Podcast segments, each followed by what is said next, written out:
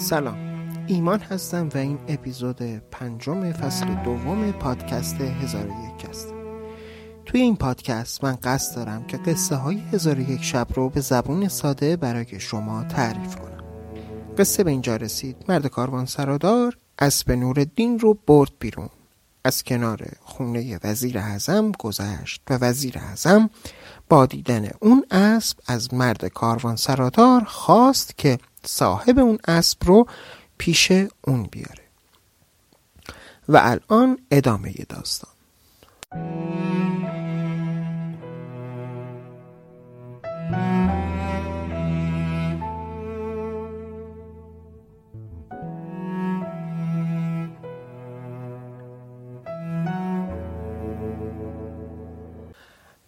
مرد کاروان سرادار بعد از شنیدن دستور وزیر اعظم سرزمین بین نهرین به سرعت خودش رو نزد نوردین رسون در مقابل اون زمین ادب رو بوسید و داستان وزیر اعظم رو براش تعریف کرد. نوردین که می‌خواست ناشناس بمونه و همچنان مدتی به سفر بره و جاهای مختلف رو دیدن کنه با لحنی بسیار شماتتبار و اعتراضگونه به مرد کاروان سرادار گفت من دوست نداشتم در این شهر شناخته بشم چرا منو معرفی کردی؟ اصلا تو من از کجا شناختی؟ کاروان سرادار جواب داد اولا اینکه بزرگزادگان و نخبگان و نجبا رفتار و کلام و حرکتشون با مردم عادی بسیار تفاوت داره در ثانی وزیر اعظم وقتی اسب شما رو دید من رو صدا زد و پرسید صاحب این اصل اصیل و وزین که دهانه زرین داره کیه؟ من هم از روی حدس و گمان خودم شما رو معرفی کردم به هر جهت بعد از این صحبت ها نوردین لباس آراسته پوشید و به نزد وزیر اعظم بین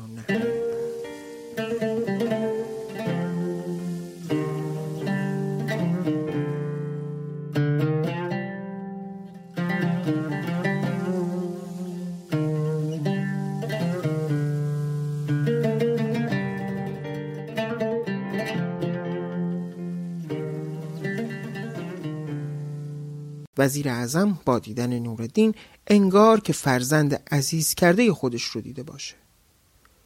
خوش آمدگویان سر و روی اون رو غرق در بوسه کرد.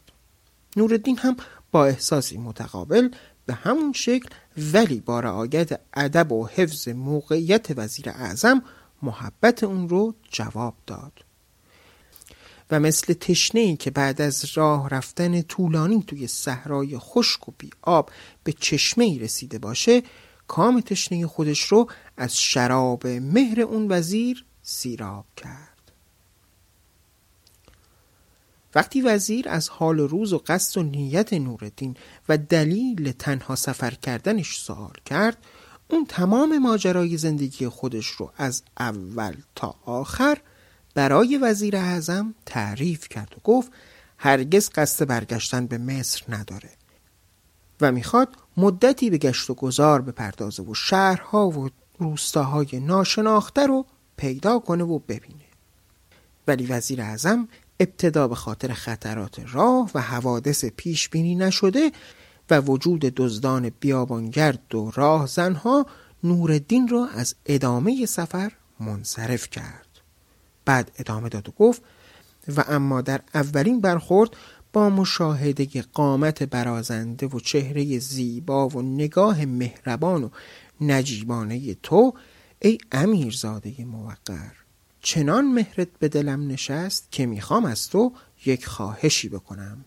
اگر امکان داره برای همیشه پیش من بمون. باید بدونی که من فقط یک دختر به نام افسانه دارم. که شایستگی همسری توست. و هم تو موقعیت و مقامت در حدیه که افسانه همیشه به وجودت افتخار کنه و هم این که داشتن دامادی مثل تو برای من ماگه مباهاته.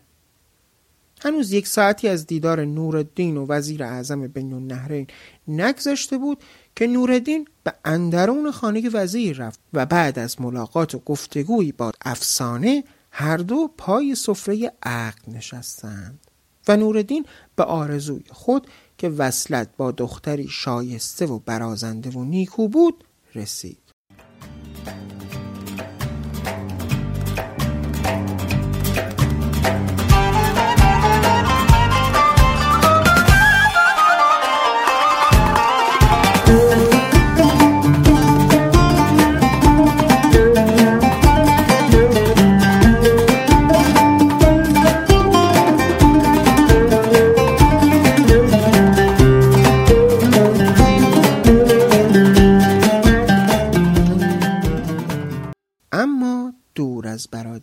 شمس بدون اون که اون کنارش نشسته باشه.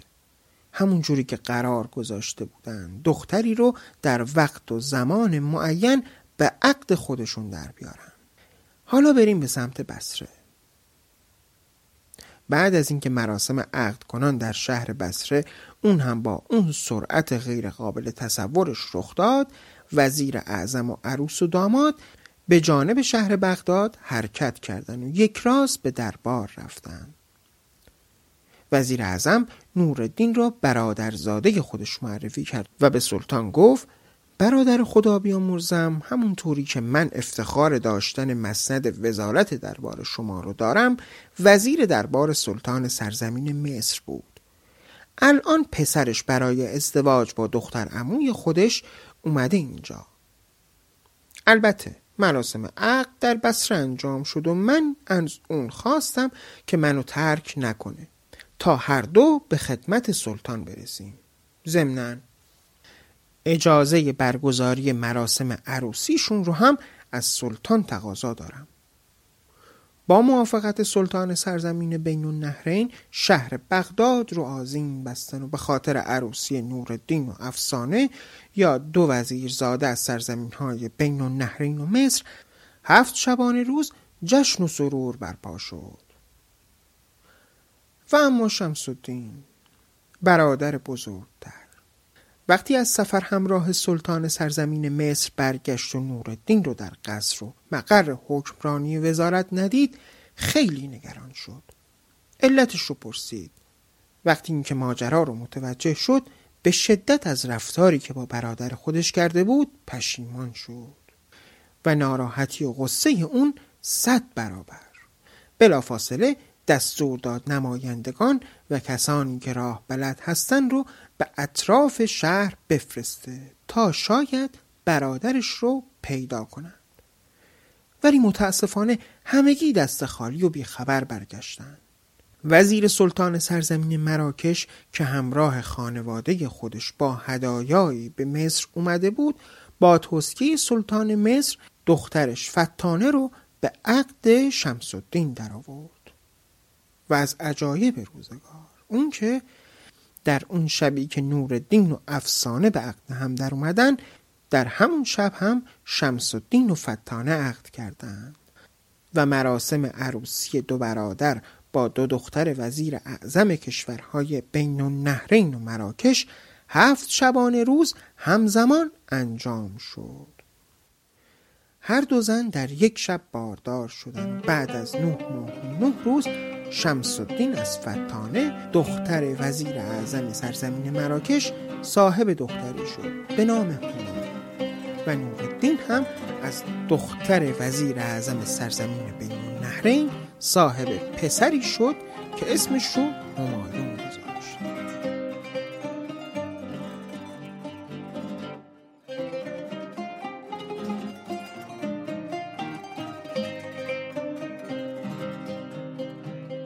وقتی مراسم جشن و سرور یک هفته نورالدین و افسانه تموم شد در اولین صبح هفته دوم وزیر اعظم به درگاه سلطان رفت و زمین ادب رو بوسید و گفت همونطور که قبلا به استهزار حضرت سلطان رسوندم نورالدین دامادم پسر برادر من هم هست و پدرش در زمان حیاتش سالها بر مسند وزارت سرزمین مصر تکیه داشته.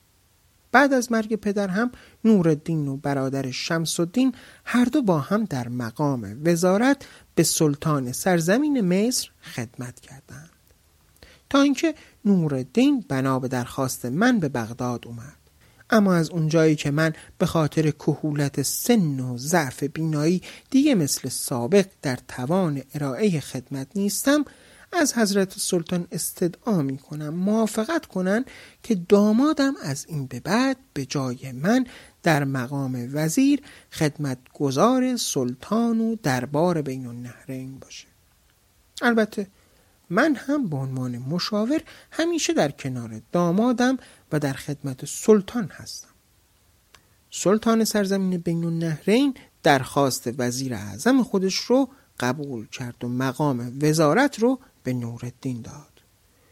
لباس بسیار گران قیمتی هم به اون داد و اسب مخصوص سواری خودش رو هم به اون بخشید. نورالدین با برخورداری از آموزش هایی که پدر مرحومش بهش داده بود توانایی خودش رو در انجام وظایفش به خوبی نشون داد. در این بین پسرش همایون هم روز به روز بزرگ و بزرگتر شد. تا اینکه همایون چهار ساله بود که پدر بزرگش از دنیا رفت. نورالدین بعد از مرگ پدرزنش با اینکه تکیگاه روحی و معنوی خودش را از دست داد اما از اونجایی که بچگی و نوجوانی خودش رو در دربار مصر زیر دست پدرش و بعد با برادرش و بعد هم با راهنمایی های پدرزنش به کار انداخته بود همچنان با قدرت سکان کشتی وزارت سرزمین بین النهرین رو در دست داشت. وقتی همایون به سن 15 سالگی رسید نورالدین تمام سرگذشت و ماجرای دوران گذشته خودش رو برای اون تعریف کرد و اضافه کرد هر وقت بعد از من توی این سرزمین به مشکلی برخورد کردی می‌تونی به سرزمین مصر پیش عموی خودت شمس الدین بری. نامه هم برای اون نوشت و ضمن عذرخواهی از اینکه بی خبر اونو ترک کرده بود در ادامه نوشت و اما حامل نامه همون پسریه که قرار بود داماد تو بشه و بر سر مهری دخترت بین ما اختلاف افتاد. حالا اگر تو دختری داری و هنوز شوهرش ندادی خوشبختانه همایون اونقدر ثروت و سرمایه داره که بتونه سی هزار سکه زر سرخ و سی باغ و سی مزرعه رو همچنان مهریه همسر تو کنه. ولی ناگهان چرخ روزگار که سالها بر وفق مراد و طبق خواسته همایون چرخیده بود گردش و چرخشش عوض شد و زمانه هم چهره زشت خودش رو به همایون نشون داد.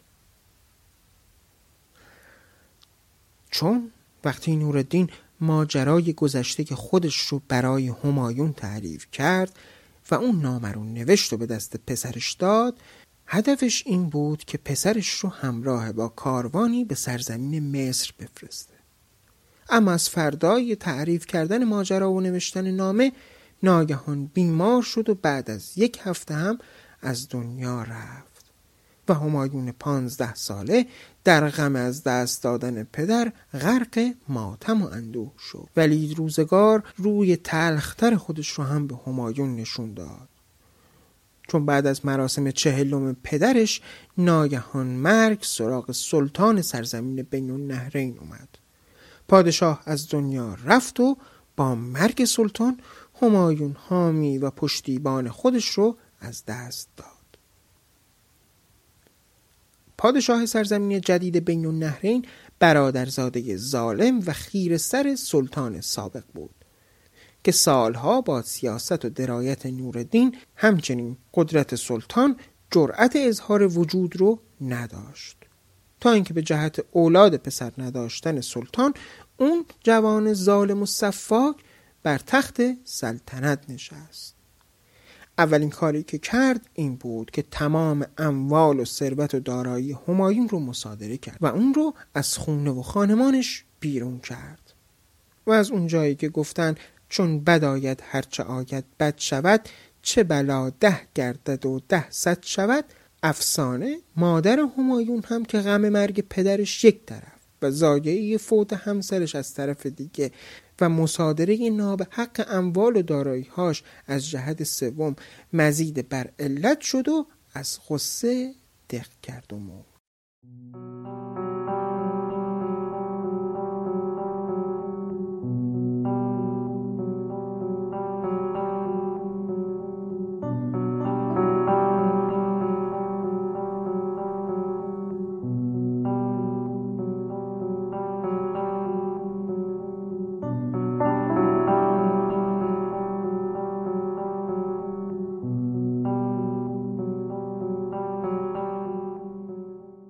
مرگ مادر ضربه سوم و پی در پی بود که بر قامت همایون پانزده ساله فرود اومد. همایون همچنان زانوی غم در بغل گرفت. نشسته بود و اشک میریخت که یک شب یکی از خدمتگزاران سابق پدرش سراسیمه وارد خونه خالی از اساس اون شد و گفت باید همین الان و بدون لحظه ای درنگ خونه رو ترک کنی. تا صبح نشدم از شهر خارج بشی. به هر طرفی که صلاح می‌دونی فرار کن. چون من همین الان توی بارگاه سلطان بودم. و با گوش خودم شنیدم که سلطان دستور داد صبح جلاد به اینجا بیاد و سرت رو از تنت جدا کنه. و این کارش هم به خاطر کینه یکی از پدرتو داره. چون میگه اگر که نوردین وزیر عموی من نبود من پانزده سال زودتر به سلطنت سرزمین بین و نهرین می‌رسیدم. به همین خاطر باید تلافی کنم. فرمان قتل تو رو صادر کرده. ای پسر همین الان از جای خودت تکون بخور و شهر بغداد رو ترک کن که اگر صبح بشه سرت روی تنت نیست. همایون تمام اموالش مصادره شده بود و آهی در بساط نداشت. حتی سکه هم نداشت. با حال بد و گریه از درب خونشون خارج شد. تنها چیزی که به همراه داشت همون نامه ای بود که پدرش نورالدین در زمان حیاتش برای برادرش شمس نوشته بود. همایون اون رو توی بازوبندش گذاشت و توی تاریکی شهر بغداد رو ترک کرد. توی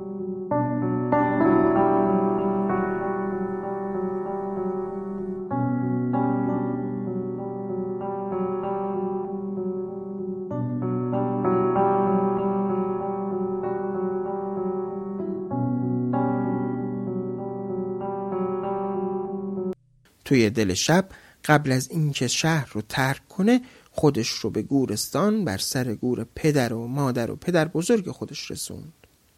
اونجا مقبره مخصوص اونها توی یک اتاق بزرگ در شمال گورستان قرار داده بودند. رفت اونجا و با صدای بلند شروع به گریه کردن کرد. خادم گورستان وقتی صدایی رو شنید چوب دستی خودش رو به گمان اینکه دزدان اومدن که نبش قبر کنن و دزدی کنن برداشت و به سمت صدا حرکت کرد. وقتی رسید بالا سر همایون اون رو شناخت. چون همایون بعد از مرگ پدر مادرش هر روز به این گورستان می اومد و گریه می کرد وقتی خادم دلیل اومدنش رو پرسید همایون تمام ماجرا رو براش تعریف کرد و گفت می‌خواد که به سمت مصر حرکت کنه اما جیبش خالیه و هیچ پولی نداره. خادم گورستان گفت ای وزیرزاده بزرگ می‌دونی که تو بی زیبایی رخسار و برازندگی قامت و ستبری اندام توی تمام سرزمین بین النهرین معروف هستی و همه تو رو می‌شناسن؟ بیشتر از یک قرنه که جوانی به زیبایی تو توی این سرزمین زاده نشده ای جوان اگر هوا روشن بشه و تو هر مسیری رو که بخوای بری تا پات رو بیرون بذاری هر کس تو رو ببینه می‌شناسه به خصوص اینکه تا چند ساعت دیگه سربازای سلطان جدید به در خونت میرن. و وقتی تو رو پیدا نکنن خبر ناپدید شدنت رو به سلطان میگن. سلطان هم برای دستگیری تو فرمان عمومی صادر می‌کنه.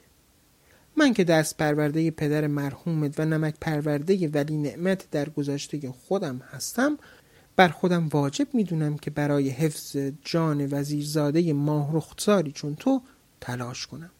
وقتی قصه به اینجا رسید سلطان رو خواب در رو بوده بود و شهرزاد هم ایمن از ضربه تیغ جلاد برگردنش دمی خوابید و دنباله داستان هم باقی مون برای یک شب